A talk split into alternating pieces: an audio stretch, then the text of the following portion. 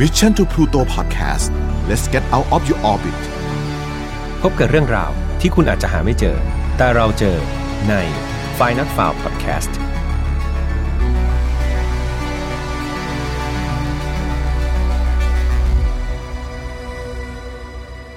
สวัสดีครับ ยินดีต้อนรับนะครับ เข้าสู่ Final f a r Podcast ซีซั่นที่ 2 ครับ วันนี้คุณอยู่กับผมแฮมทัชพลเช่นเคยนะครับ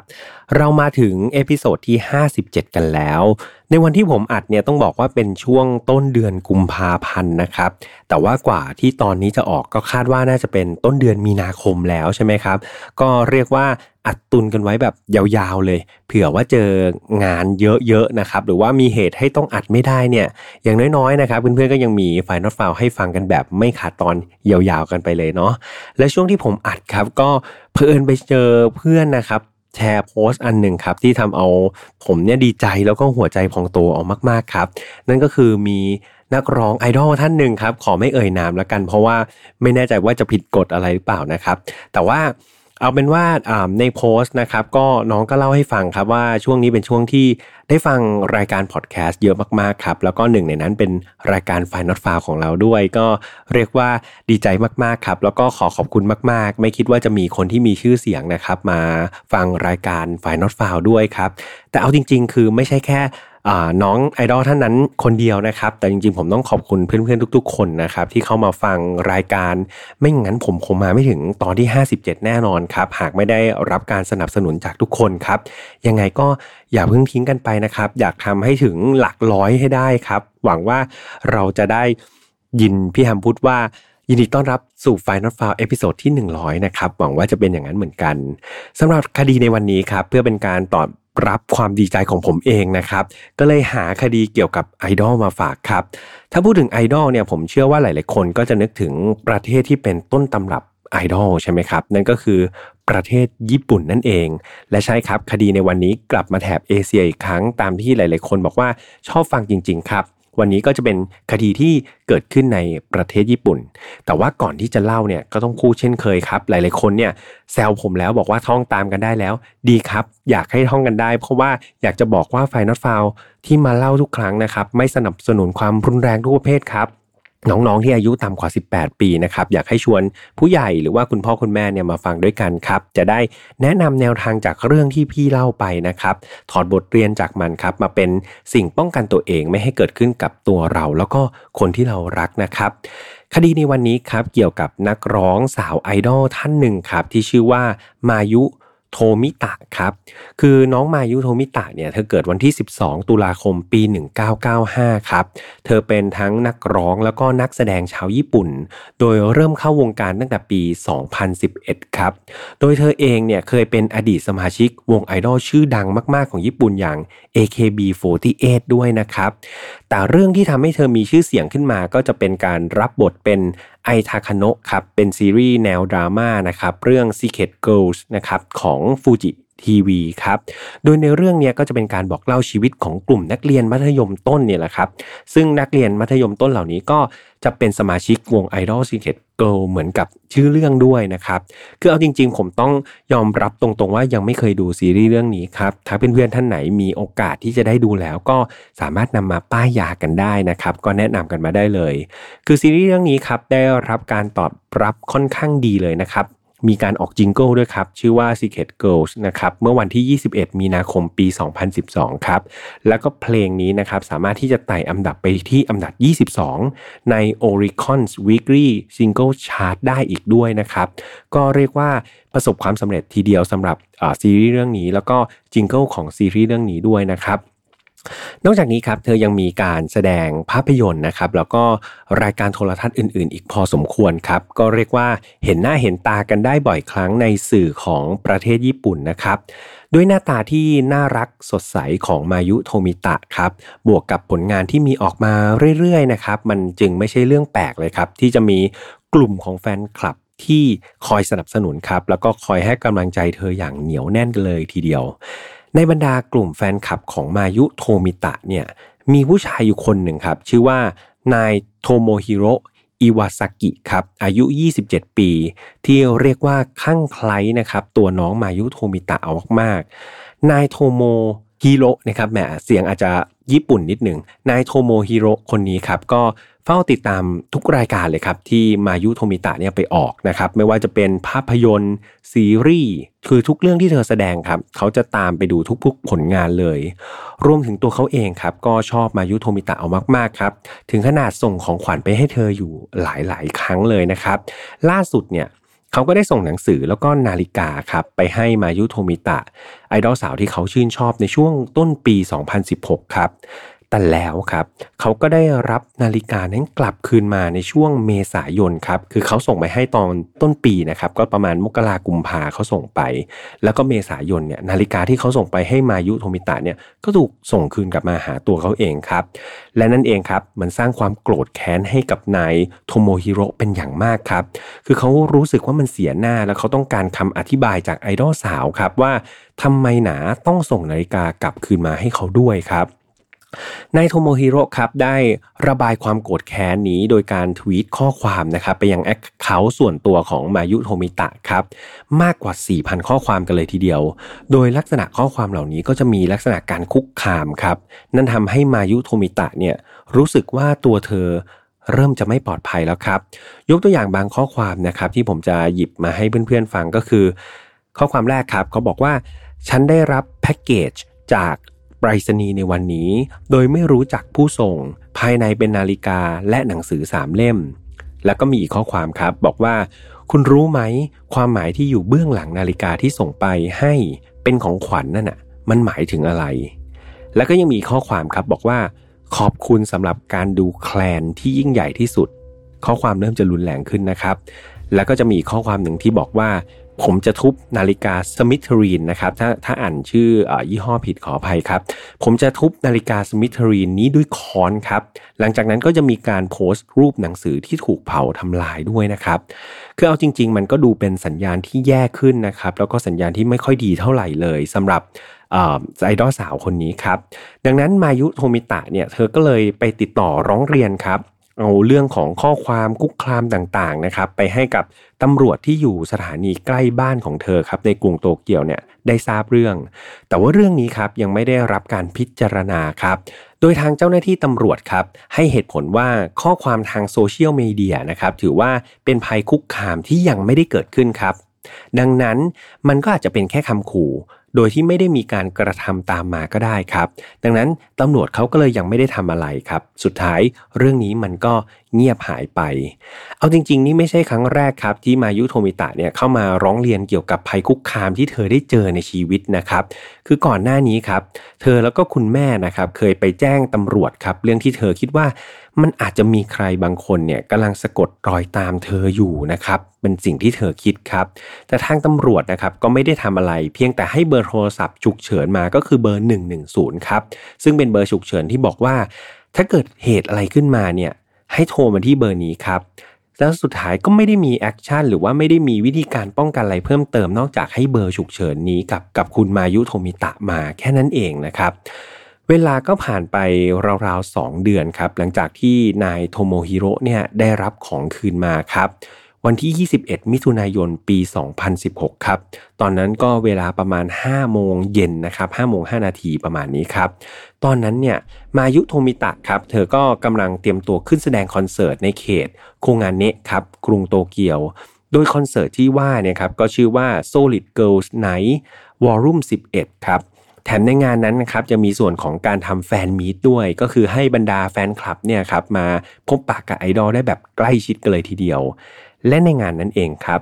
นายโทโมฮิโร่เนี่ยก็ไปดักเจอมายุโทมิตะอยู่ด้วยนะครับ โดยนายโทโมฮิโร่นะครับได้เจอตัวมายุโทมิตะบริเวณใกล้กับประตูทางเข้าครับอยู่ใกล้ๆกับบันไดทางที่จะขึ้นไปสถานที่จัดอีเวนต์นั่นแหละครับ เขาก็เลยถือโอกาสนี้ครับ รีบเดินตรงเข้าไปถามคำถามที่เขาคาใจอยู่ครับ นั่นก็คือเขาถามว่า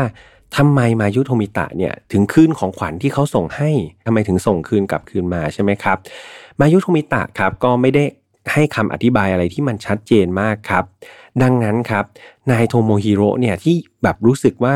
เขาสงสัยอย่างมากเขาเขาอึดอัดมาก แต่พอคำตอบที่ได้มาเนี่ยมันไม่ชัดเจนครับโทโมฮิโร่เลยรู้สึกโมโหสุดขีดครับ สุดท้ายเขาก็สูญเสียความควบคุมอย่างสิ้นเชิงครับ ในขณะที่มายุโทมิตะเนี่ยตอบคำถามเสร็จ เธอก็กำลังเดินหันหลังกลับไป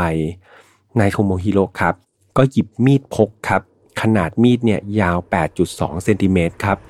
กระหน่ำแทงตัวเธอจากด้านหลังครับ บริเวณหน้าอกลำคอ เรียกว่าแทงอย่างบ้าคลั่งกันเลยทีเดียวครับ นับรวมๆแล้วเนี่ยเขากระหน่ำแทงไปมากกว่า 20 ครั้งครับ ในบางข้อมูลที่ผมไปหามาครับ บอกว่า เธอโดนไปถึง 61 ครั้งด้วยกันครับ ซึ่งในตอนนั้นครับนายโทโมฮิโร่เนี่ยในขณะที่เขากำลังทำร้ายมายุโทมิตะอยู่นั้นครับเขาก็ได้เหมือนพูดตะคอกตะโกนออกมาอย่างเกลี้ยกล่อมตลอดเวลาครับว่า คุณควรตาย ตาย ตายครับ แล้วก็ในระหว่างที่พูดก็เรียกว่าใช้มีดแทงเธอไปด้วยนะครับ จินตนาการแล้วก็ค่อนข้างโหดร้ายมากจริง ๆ ครับ เป็น สิ่งที่ค่อนข้างโหดหูแบบบอกไม่ถูกนะครับ มายุโทมิตะครับมีสภาพเลือดท่วมตัวครับ เธอกรีดร้องด้วยความเจ็บปวดนะครับ แล้วก็พยายามขอความช่วยเหลือเท่าที่เธอมีกำลังมีอยู่ครับ เหตุการณ์สะเทือนขวัญนนี้ครับ เกิดขึ้นไม่นานมากนะครับ ก่อนที่จะมีชายพลเมืองดีคนหนึ่งครับ เดินมาเห็นเหตุการณ์นี้พอดีครับ แล้วก็รีบทำการช่วยเหลือไอดอลสาวจากปีศาจร้ายคนนี้ครับ ชายพลเมืองดีคนนี้นะครับเขาก็บอกว่าเขาเห็นนายโทโมฮิโร่เนี่ยกำลังใช้มีดพกครับจี้ไปที่คอของมายุโทมิตะครับแล้วก็เสียบแทงเธอไปอย่างบ้าคลั่งครับ ในขณะที่เด็กหญิงสาวคนเนี่ยพยายามที่จะหนีแล้วก็กรีดร้องด้วยสภาพที่สะบักสะบอมมาก ๆ มีเลือดเนี่ยเรียกว่าเต็มตัวครับ วินาทีนั้นพลเมืองดีท่านนี้จึงรีบตัดสินใจเข้ามาทำการช่วยเหลือทันทีครับ หลังจากนั้นครับก็จะมีการโทรแจ้งเจ้าหน้าที่ตำรวจ แล้วก็หน่วยรถพยาบาลครับให้มายังที่เกิดเหตุทันที หลังเกิดเหตุครับนายโทโมฮิโรอิวาซากิครับก็ได้ยืนรอมอบตัวกับเจ้าหน้าที่ตำรวจในที่เกิดเหตุเลยครับ เมื่อถูกจับกลุ่มเขาก็ได้รับสารภาพว่า ตัวเขาเองครับเป็นแฟนคลับแบบพันแท้เลยของมายุโทมิตะครับ เขาได้เฝ้าติดตามมายุโทมิตะอย่างใกล้ชิด โดยมักจะเขียนข้อความตามบล็อกครับ แล้วก็ทวีตข้อความไปหาเธออยู่บ่อยๆเลย และล่าสุดครับเขาก็มีการส่งของขวัญไปให้เธออีกด้วย แต่ปรากฏว่าไอดอลสาวท่านนี้ครับได้มีการส่งของขวัญที่เป็นนาฬิกาและหนังสือเนี่ยกลับคืนมาให้เขา นั่นทำให้เขารู้สึกข้องใจกับเรื่องนี้มากๆครับ เขาจึงตั้งหน้าตั้งตา รอวันที่จะได้เจอเธอครับ แล้วก็ดักรอมายุโทมิตะ เพื่อให้เธอเนี่ยอธิบายเหตุผลที่ส่งของขวัญคืน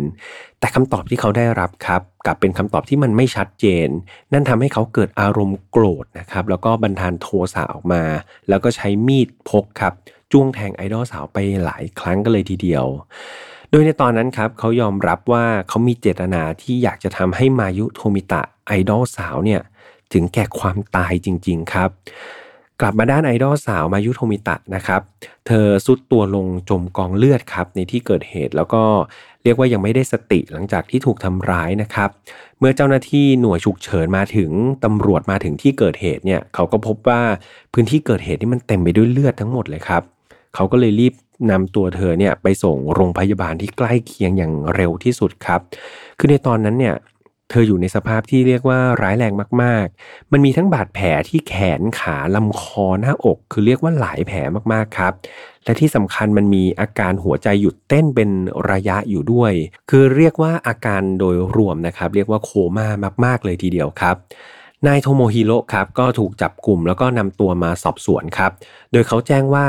เขาสารภาพว่าเขาเนี่ยเจตนาและตั้งใจจะฆ่ามายุโทมิตะจริง ๆ ครับ โดยทั้งเนี้ยเขาได้มีการเตรียมตัววางแผนไว้แล้ว เขาได้มีการแอบพกมีดครับ เพื่อมาดักเจอเธอ แล้วก็พร้อมที่จะปลิดชีวิตเธอในทันทีที่เขาต้องการครับทางด้านพี่ชายของนายโทโมฮิโร่เนี่ยเขาก็ได้ให้ข้อมูลเพิ่มเติมกับนักข่าวครับเขาบอกว่านายโทโมฮิโร่เนี่ยโดยปกติก็เป็นคนที่ไม่ค่อยแสดงอารมณ์อะไรสักเท่าไหร่ครับเป็นคนที่ค่อนข้างเงียบ เก็บตัวไม่มีเพื่อนครับ แล้วก็ค่อนข้างที่จะติดโซเชียลเอามาก ๆ โซเชียลมีเดียต่างๆเนี่ยครับ แต่เขายืนยันครับว่าตัวตนแท้จริงของน้องชายของเขาก็คือนายโทโมฮิโร่เนี่ย จริง ๆ แล้วเขาเป็นคนอ่อนโยน แล้วก็เป็นคนไร้เดียงสามากๆครับแบบฟังมาถึงตรงนี้ผมรู้สึกว่ามันไม่ไร้เดียงสาเลยนะครับทำร้ายคนอื่นได้ขนาดนี้ตำรวจครับได้มีการไปตรวจค้นบ้านของนายโทโมฮิโร่ครับเพื่อหาหลักฐานเพิ่มเติม โดยหลักฐาน ที่เจอก็เรียกว่ามีอยู่เยอะมากมายเลยครับเขามีทั้งของขวัญนะครับ แล้วก็สิ่งของนะครับที่นายโทโมฮิโร่เนี่ยส่งไปให้นักร้องสาวครับแล้วก็ถูกส่งคืน แล้วก็พบว่าบางชิ้นเนี่ยก็ถูกทำลายถูกเผาทำลายจริง ๆ ครับ ในนั้นมีมี photobook ครับมีรูปภาพของมายุโทมิตะอยู่อีกจำนวนหนึ่งครับ มีซีดีด้วยนะครับ ที่บรรจุรูปแอบถ่ายครับ รวมทั้งคลิปวิดีโอแอบถ่ายมายุโทมิตะในกิจกรรมต่างๆครับอีกรวมถึง 34 แผ่นครับ ในนั้นก็จะมีรูปภาพด้วยนะครับ ที่เขาถ่ายคู่กับมายุโทมิตะอีก 3 ใบครับ นอกจากสิ่งที่เกี่ยวข้องกับมายุโทมิตะแล้วก็จะมีพวกสื่อลามกครับ พวกนิตยสารผู้ใหญ่หรือพูดง่ายๆก็พวกหนังสือโป๊เนี่ยแหละครับ อีกหลายเล่มเลย นอกจากนี้ครับตำรวจยังมีการไปค้นหาข้อมูลในคอมพิวเตอร์ของเขาครับ ก็พบว่ามีทั้งบล็อกมีทั้งข้อความนะครับที่เขาเคยส่งไปคุกคามมายุโทมิตะจริงๆครับเรียกว่ามากมายหลากหลายข้อความแล้วก็หลากหลายครั้งด้วยนะครับ รวมไปถึงมีการพบว่ามีการสั่งซื้อมีดพกครับทางอินเทอร์เน็ตที่คาดว่า เนี่ยจะเป็นอาวุธในการทำร้ายมายุโทมิตะอีกด้วยครับ นอกจากนี้ครับตำรวจยังมีการพบการจองตั๋วรถไฟครับจากเกียวโตไปยังโตเกียวในวันดังกล่าวด้วยครับ ซึ่งหลักฐานเหล่านี้นะครับสามารถชี้ชัดได้ว่านายโทโมฮิโร่ครับได้เตรียมการวางแผนล่วงหน้าไว้หมดแล้วครับ สุดท้ายครับนายโทโมฮิโร่ครับได้ถูกส่งตัวไปฝากขังในสำนักงานอายการเขตโตเกียวก่อนนะครับ คือขณะตอนนั้นเนี่ย ก็กลับมาที่มายุโทมิตะเนี่ยเรียกว่าเธอยังไม่ได้สติเลยครับ แล้วก็อาการก็ยังเรียกว่าอยู่ในขั้นของโคม่าครับยังอยู่ในวิกฤตการณ์อยู่เลยนะครับ เหตุการณ์นี้ครับมันก็กลายเป็นข่าวโด่งดังไปทั่วเกาะญี่ปุ่นครับ มีการพูดถึงแล้วก็วิพากษ์วิจารณ์กันมากมาย แน่นอนว่าชาวญี่ปุ่นครับแล้วก็แฟนเพลงส่วนใหญ่เนี่ยเขาได้แสดงความไม่พอใจต่อการทำงานของเจ้าหน้าที่ตำรวจในครั้งนี้อย่างมากเลยครับ เพราะก่อนเกิดเหตุการณ์เนี่ย ตัวมายุโทมิตะเองครับ เธอก็เคยไปร้องเรียนเจ้าหน้าที่ตำรวจมาแล้วนะครับ ถึงเรื่องที่โดนนายโทโมฮิโร่เนี่ยส่งข้อความมาคุกคามเธอหลายต่อหลายครั้งครับ อีกทั้งก่อนหน้านี้ครับ เธอและก็คุณแม่เนี่ยก็ยังเคยไปแจ้งตำรวจครับ เรื่องที่เธอคิดว่าอาจจะถูกสะกดรอยตามจากใครสักคนหนึ่งอยู่นะครับ แต่ว่าตำรวจครับก็ไม่ได้ทำอะไรครับ ให้เพียงเบอร์ 110 ที่เป็นเบอร์ฉุกเฉินกับเธอเท่านั้นเองครับ มีข้อมูลครับที่แจ้งว่าในตอนเกิดเหตุครับตอนที่คุณมายุโทมิตะเนี่ยกำลังโดนทำร้ายครับเธอได้กดเบอร์ 110 จริง ๆ ครับ แต่ว่าเธอกดจากโทรศัพท์มือถือของเธอครับ โดยกว่าที่กองบัญชาการตำรวจครับ กว่าจะได้จะรับสายนี้ครับก็เรียกว่ากินเวลาไปประมาณเกือบเกือบห้านาทีครับแถมในตอนนั้นครับมายุโทมิตะที่อยู่ปลายสายเนี่ยเรียกว่าเธอถูกทำร้ายจนไม่สามารถที่จะพูดหรือสนทนาได้แล้วครับ มันมีเพียงเสียงกรีดร้องนะครับของเธอเป็นระยะระยะครับ ซึ่งระยะเวลาในการถือสายตอนนั้นนะครับรวมคุยกับตำรวจเนี่ยยาวนานถึง 10 นาที 45 วินาทีเลยครับ แต่ทั้งหมดนี้กลับไม่ได้รับการช่วยเหลือจากเจ้าหน้าที่ตำรวจอย่างทันท่วงทีครับ โดยเหตุผลที่ทางตำรวจชี้แจงก็คือ ในตอนที่มายุโทมิตะโทรมาที่เบอร์ 110 นะครับ เธอได้โทรด้วยโทรศัพท์มือถือใช่ไหมครับเพื่อนๆ ซึ่งระบบเนี่ยมันไม่มีการบันทึกข้อมูลที่อยู่ของเธอกับโทรศัพท์มือถือครับ เนื่องจากโทรศัพท์มือถือของเธอนะไม่ได้ลงทะเบียนที่อยู่เอาไว้ ดังนั้นเจ้าหน้าที่ตำรวจครับก็เลย เข้าใจผิดครับคิดว่าเหตุเกิดเนี่ยเป็นที่บ้านของเธอแทน ก็เลยส่งหน่วยฉุกเฉินครับจากสถานีตำรวจใกล้เคียงเนี่ยไปยังบ้านของมายุโทมิตะ ซึ่งตำรวจเขาก็บอกว่าเนี่ยเขาส่งไปภายใน 5 นาทีเลยนะครับหลังจากที่ได้ติดต่อ แต่นั่นหมายความว่าเจ้าหน้าที่ตำรวจไปผิดที่ครับคือแทนที่จะไปยังสถานที่ที่เป็นที่อยู่ของโทรศัพท์มือถือครับกลับไปที่บ้านของมายุแทนครับ ดังนั้นก็เลยไม่เจอเหตุอาการอะไรนะครับ จากเหตุการณ์นี้ครับทำให้เกิดกระแสเรียกร้องครับให้มีการปรับปรุงระบบเบอร์ฉุกเฉินอันนี้ครับอย่างเร่งด่วนเลย โดยมีนายตำรวจระดับสูงเลยนะครับ ท่านหนึ่งมาให้ข่าวครับบอกว่าทางตำรวจมีการวางแผนในเดือนถัดไป เพื่อที่จะปรับปรุงระบบฉุกเฉินใหม่นี้ทั้งหมดครับเพื่อให้สามารถยืนยันสถานที่ตั้งของผู้ที่แจ้งเหตุนะครับ มายังเบอร์ฉุกเฉินนี้ได้ทุก ๆ กรณีครับ ก็เรียกว่าถึงแม้จะเป็นการแก้ไขจากความผิดพลาดนะครับ แต่มัน เอาจริง ๆ มันก็ยังดีกว่าไม่ได้รับการแก้ไขอะไรเลยนะครับ เพราะจริง ๆ หลาย ๆ ครั้งเราก็จะเห็นว่าสิ่งต่างๆครับมันถูกพัฒนาแล้วก็แก้ไขแล้วก็เรียนรู้มาจากข้อผิดพลาดที่เกิดในอดีตนั่นเองครับ กลับมาที่ตัวคดีครับทางตำรวจก็ได้ตั้งข้อสันนิษฐานว่านายโทโมฮิโร่เนี่ยน่าจะสะกดรอยตาม แล้วก็แอบถ่ายมายุโทมิตะมาหลายครั้งแล้ว ซึ่งก็ตรงกับเรื่องที่เธอแล้วก็แม่ของเธอเคยไปแจ้งตำรวจก่อนหน้านี้นะครับ เจ้าหน้าที่ตำรวจเนี่ยได้มีการตรวจสอบประวัติย้อนหลังของนายโทโมฮิโร่ก็พบข้อมูลว่า ในรอบ 3 ปีที่ผ่านมาครับ นายโทโมฮิโร่เนี่ยมีพฤติกรรมทำนองนี้กับไอดอลสาววัยรุ่นคนอื่นๆอีกนะครับที่เคยถูกนายโทโมฮิโร่เนี่ยส่งข้อความเป็นลักษณะคุกคุกคามเนี่ยครับในบล็อกของเธออย่างต่อเนื่อง แล้วก็ไอดอลที่โดนลักษณะนี้ครับก็มีการไปร้องเรียนกับเจ้าหน้าที่ตำรวจครับแต่สุดท้ายเหมือนเดิมเลยครับก็ไม่ได้รับการพิจารณาแล้วเรื่องก็เงียบหายไปเหมือนกันทุก ๆ คนเลยครับ นอกจากนี้ยังพบว่านายโทโมฮิโร่คนนี้ยังเคยเขียนคำขู่คุกคามในบล็อกส่วนตัวของวัยรุ่นสาวคนอื่น ที่อยู่ที่เมืองชิงงะด้วยนะครับ โดยผู้เสียหายเนี่ยก็ได้แจ้งตำรวจว่าถูกนายโทโมฮิโร่เนี่ยเขียนคำว่าฆ่าครับในบล็อกของเธอเป็นจำนวนมากเลยเขียนว่าฆ่าฆ่าฆ่าฆ่าฆ่าอย่างเงี้ยเต็มไปหมดเลย เธอได้โทรไปแจ้งกับกองบัญชาการตำรวจชิงะ พร้อมทั้งได้ให้ข้อมูลและที่พักนะครับของนายโทโมฮิโร่อีกด้วย นอกจากนี้ยังมีการตรวจสอบพบว่านายโทโมฮิโร่ครับยังได้เขียนคุกคามนะครับเป็นบทความหรือเป็นคำพูดคุกคามอย่างเงี้ยกับผู้หญิงคนอื่นที่ไม่ใช่ ลักษณะของไอดอลด้วยนะครับ ก็คือผู้หญิงธรรมดาทั่วๆไปที่พบเจอในบล็อกนะครับ สิ่งนี้มันช่วยย้ำเตือนการทำงานที่ค่อนข้างหละหลวมครับ แล้วก็ขาดความใส่ใจของเจ้าหน้าที่ตำรวจเป็นอย่างมากเลยทีเดียว มันมีการตั้งคำถามจากสื่อครับ แล้วก็จากประชาชนอย่างหนักว่า ถ้าเรื่องที่ถูกร้องเรียนมาทั้งหมดเนี่ย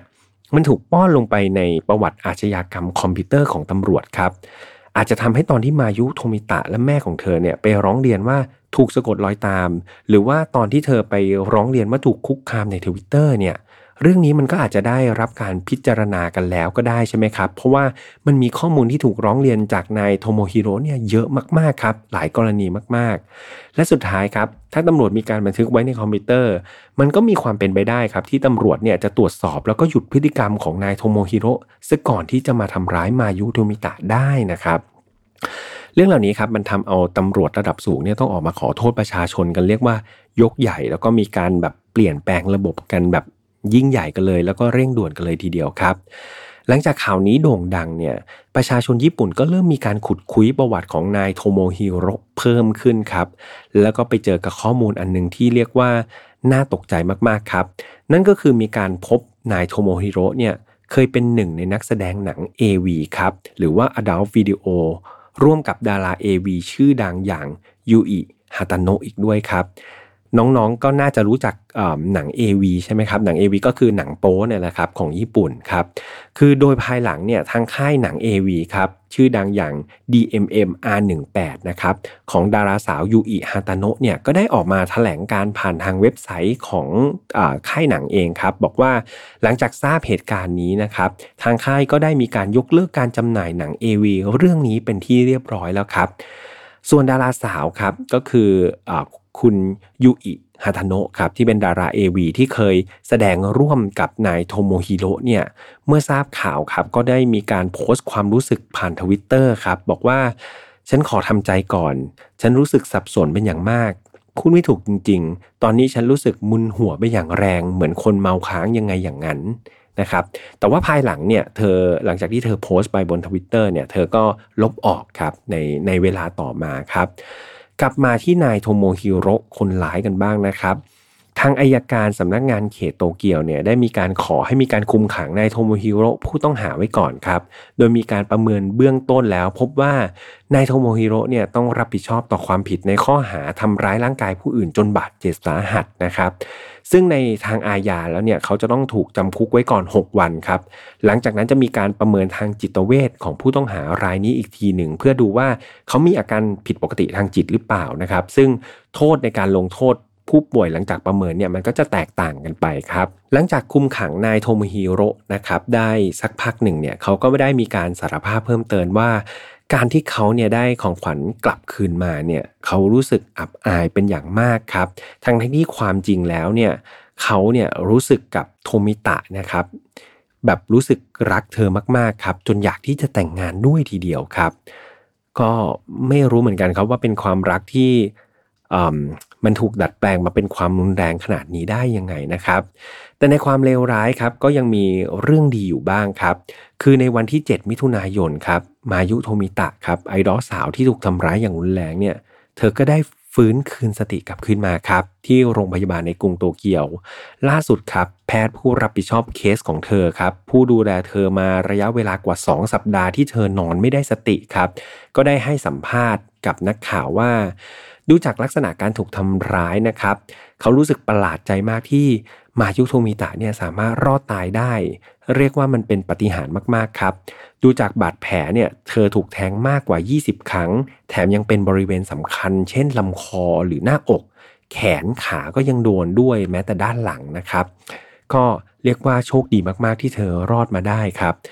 แม้คุณมายุโทมิตะเนี่ยจะรอดจาก วิกฤตที่พลากชีวิตเธอมาได้ แต่เอาจริง ๆ เธอก็ต้องทนทุกข์ทรมานจากบาดแผลที่ถูกแทงมากมายครับ ในบริเวณใบหน้าลำคอหลังแขนนะครับ แถมตาซ้ายของเธอครับยังสูญเสียการมองเห็นไปบางส่วนครับ นอกจากนี้เธอยังมีปัญหาในด้านของการกินครับ เธอไม่สามารถที่จะกินได้เหมือนเดิมครับ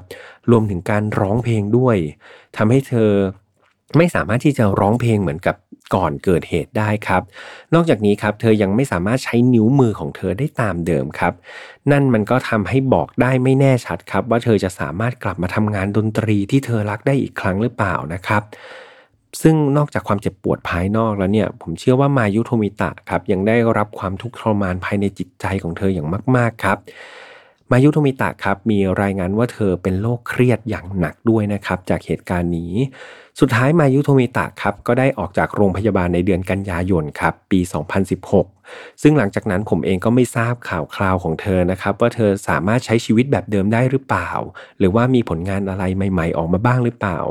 หากเพื่อนๆครับมีข้อมูลอะไรนะครับเกี่ยวกับน้องมายุโทมิตะครับก็สามารถที่จะนำมาแชร์กันได้นะครับทั้งในกลุ่ม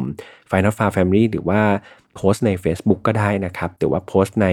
YouTube ก็ได้ครับ อยากทราบเหมือนกัน รู้สึกทำข้อมูลนี้แล้วก็รู้สึกอินเหมือนกันครับเราก็อยากทราบเรื่องราวของน้องมายุโทมิตะนะครับว่าหลังเกิดเหตุเนี่ยเธอเป็นยังไงบ้างครับกลับเป็นที่การตัดสินคดีความกันดีกว่าครับ การตัดสินคดีความครั้งแรกนะครับ เกิดขึ้นในวันที่ 20 กุมภาพันธ์ครับปี 2017 โดยในวันแรกของการพิจารณาคดีครับอายการมีการอ่านบันทึกจากมายุโทมิตะครับ เป็นการอ่านบอกว่า ฉันอยากให้คนร้ายถูกประหารชีวิต แต่หากทำไม่ได้อย่างน้อยขอให้เขาถูกจำคุกไปตลอดชีวิตครับ ด้านนายโทโมฮิโร่ครับก็ได้ทำการสารภาพทุกข้อกล่าวหาครับ แต่ทนายของเขาเนี่ยก็ได้อ้างว่านายโทโมฮิโร่เนี่ยทำร้ายยูมิโทมิตะจากอารมณ์หงุดหงิดที่เธอไม่สนใจเขา แต่จริง ๆ แล้วเขาไม่ได้มีเจตนาที่จะฆ่าเธอนะครับ นี่เป็นสิ่งที่ทนายพยายามจะแก้ตัว นอกจากนี้ทีมทนายยังอ้างว่านายโทโมฮิโร่ครับได้พยายามติดต่อตำรวจเองด้วยนะ หลังจากก่อเหตุด้วย นั่นหมายความว่าเขาอาจจะมีความรู้สึกผิดอยู่นะครับ อันนี้ก็เป็นสิ่งที่ทนายเนี่ยพยายามที่จะมาช่วยนายโทโมฮิโร่อยู่ ต่อมาครับในวันที่ 23 กุมภาพันธ์ก็จะมีการตัดสินคดีอีกครั้งหนึ่งครับ แต่ว่ารอบนี้ครับยูมิโทมิตะครับไอดอลสาวเนี่ยเธอออกจากโรงพยาบาลแล้ว เธอมาปรากฏตัวต่อหน้าสาธารณชนเป็นครั้งแรกครับ นับตั้งแต่ถูกทำร้ายมา โดยเธอครับได้มาให้การด้วยตัวเอง แต่ว่ามีฉากปิดกั้นนะครับเพื่อไม่ให้ใครเนี่ยมองเห็นใบหน้าแล้วก็ร่างกายของเธอครับ ซึ่งระหว่างไต่สวนเนี่ย นายโทโมฮิโร่ก็เหมือนเกิดคุ้มคลั่งขึ้นมาอีกครับ เขาก็ตะโกนพูดมาว่า ถ้าอย่างนั้นคุณควรจะฆ่าฉันให้ตายไปเลย ฉันไม่ได้อยากจะฆ่าเธอจริง ๆ นะเออก็เหมือนตะโกนออกมาเหมือนกับอาจจะรู้สึกผิดอยู่ในใจหรือเปล่าครับ ที่มายืนต่อหน้าไอดอลสาวที่รอดชีวิตจากเงื้อมมือเขามาได้นะครับ เขาก็เลยตะโกนคุ้มคลั่งไปอย่างนั้น หลังจากที่เขาตะโกนโหวกเหวกโวยวายครับนายโทโมฮิโร่ก็ถูกนำตัวออกไปจากห้องไต่สวนครับภายหลังอัยการก็เลยได้เสนอบทลงโทษนายโทโมฮิโร่ครับบอกว่าอยากให้นายโทโมฮิโร่เนี่ยครับถูกตัดสินจำคุกเป็นเวลา 17 ปีครับ แต่ต่อมาในวันที่ 28 กุมภาพันธ์เนี่ยศาลก็ได้พิพากษาเป็นคำตัดสินสุดท้ายครับ บอกว่าขอจำคุกนายโทโมฮิโร่เป็นเวลา 14 ปี 6 เดือนแทนนะครับ ใน 2 ปีต่อมาครับวันที่ 11 กรกฎาคมปี 2019 ครับยูมิโทมิตะแล้วก็ครอบครัวครับก็ได้มีการฟ้องร้องกรมบัญชาการตำรวจด้วยนะครับ กรุงโตเกียว โดยเรียกร้องเป็นค่าเสียหายราวๆ 76 ล้านเยนครับ โดยให้เหตุผลว่าพวกตำรวจเหล่านี้ครับไม่สามารถที่จะคุ้มครองหรือว่าปกป้องพวกเธอได้ดีพอก่อนที่จะเกิดเหตุครับ อันนำมาสู่เหตุการณ์ที่เลวร้ายต่อตัวเธอที่มันไม่สามารถที่จะ แก้ไขกลับมาได้แล้วนะครับ ก็เรียกว่าจบคดีนี้กันไปอย่างน่าเศร้าแล้วก็หดหู่ครับเอาจริง ๆ เหตุการณ์แบบนี้มันไม่ได้เกิดครั้งแรกนะครับในประเทศญี่ปุ่น คือในอย่างปี 2014 เนี่ยก็เคยมีสองสาวสมาชิกครับ วง AKB48 ครับถูกคนร้ายทำร้ายเหมือนกันครับด้วยเลื่อยนะครับจนได้รับบาดเจ็บ ภายในงานจับมือกับแฟนคลับนี่แหละครับ ซึ่งเรื่องราวเหล่านี้ครับมันเป็นบทเรียนครับแล้วก็เป็นข้อระวังในการใช้ชีวิต นอกจากแบบไอดอลแล้วอะพวกเราทุกคนครับก็สามารถที่จะถอดบทเรียนมาระวังตัวได้เหมือนกัน คือบุคคลที่มีชื่อเสียงนะครับน้องๆที่เป็นไอดอลหรือว่าเป็นดารา หรือเป็นคนที่มีชื่อเสียงเนี่ยแน่นอนครับมัน ย่อมมีความเสี่ยงครับที่จะเจอเหตุการณ์อะไรแบบนี้มากกว่าบุคคลทั่ว ๆ ไป แต่บุคคลธรรมดาแบบพวกเราเองครับ ก็ไม่ใช่ว่าจะเกิดไม่ได้เหมือนกันครับ ในยุคสมัยนี้ ดังนั้นเราเองก็ควรที่จะหัดระมัดระวังตัวเองในทุก ๆ สถานการณ์ครับ อยู่ภายใต้ความไม่ประมาทก็จะดีที่สุดนะครับ อันนี้คือไม่ได้มาพูดให้ทุกคนรู้สึกว่า หวาดกลัวแบบออกไปไหนแล้วจะต้องแบบหวาดกลัวไปซะหมดครับ แต่ว่าอยากให้เรามีความระมัดระวังตัวเอง พยายามอย่าไปในที่เสี่ยงครับ อย่าไปไหนตอนกลางคืนคนเดียว มีมีอะไรก็พาเพื่อนไปด้วยก็ดีเหมือนกันครับ แล้วก็ไปไหนก็มองซ้ายมองขวานิดนึงครับว่าเอ๊ะ มีอะไรที่มันผิดปกติหรือเปล่า ยังไงผมเป็นห่วงทุกคนจริงๆครับอยากให้ทุกคนระมัดระวังในการใช้ชีวิต แล้วก็ในการออกไปไหนตอนไหนครับอยากให้ระมัดระวังตัวมากๆครับสำหรับ File Not Found ครับเราออกอากาศทุกวันอังคารเหมือนเดิมครับทางช่อง Mission to Pluto ครับ ก็ฝาก feedback กันได้ทุกช่องทางเหมือนเดิม ไม่ว่าจะเป็น YouTube Spotify SoundCloud Podbean Apple Podcast นะครับ แล้วก็ฝากแฟนเพจ Mission to Pluto ด้วยครับสำหรับแฟนๆ f i Not f o u นะครับ ที่ชื่นชอบ f i Not f o u อยากจะฟังแบบต่อเนื่องรายการเดียวเลยเนี่ยเรามีช่องแยกแล้วนะครับใน Apple Podcast แล้วก็ Spotify ด้วย โดย Spotify นะครับถ้าเสิร์ชไฟล์ not found เนี่ยให้เลือกโลโก้สีแดงๆนะครับอย่าไปเลือกสีฟ้า แล้วก็สามารถที่จะฟังแบบ non stop เปิดทั้งวันทั้งคืน ฟังแล้วฟังอีกก็ได้ครับ และสุดท้ายครับขอฝากอีกหนึ่งอันก็คือไฟล์ not found family ครับรีบๆตามกันมาเลยนะครับในวันที่ผมอัดเนี่ยมี 5,000 คนแล้วครับก็ไม่น่าเชื่อว่าครึ่งหมื่นครับมาจนถึงตอนนี้ก็ประมาณ กี่เดือนแล้วนะสองสาเดือนเองนะครับก็ไม่ถึง 3 เดือนดีก็ 5,000 คนแล้วครับ ในนั้นก็มีเพื่อนๆที่น่ารักมากๆเลย เราก็คุยกันค่อนข้างเป็นกันเอง แล้วก็ รับประกันจากตัวผมเองนะครับว่าในนั้นเป็นสังคมคุณภาพจริง ๆ ครับ ทุกคนน่ารักมากๆจริง ๆ ยังไงชอบไฟนอตฟาวฝากตามกันเข้าไปอยู่ในแฟมิลี่เดียวกันด้วยนะครับสำหรับวันนี้ขอให้ทุกคนมีความสุขครับ อยู่บนความไม่ประมาท แล้วก็มีแต่สิ่งดีๆ ในชีวิต แล้วเจอกันใหม่วันอังคารหน้า หรือเจอกันได้ทุกวันใน Final f i l e Family สำหรับวันนี้ลากันไปก่อน สวัสดีครับ Mission to Pluto Podcast let's get out of your orbit บกับเรื่องราวที่คุณอาจจะหาไม่เจอ แต่เราเจอใน f i n a l f i l e Podcast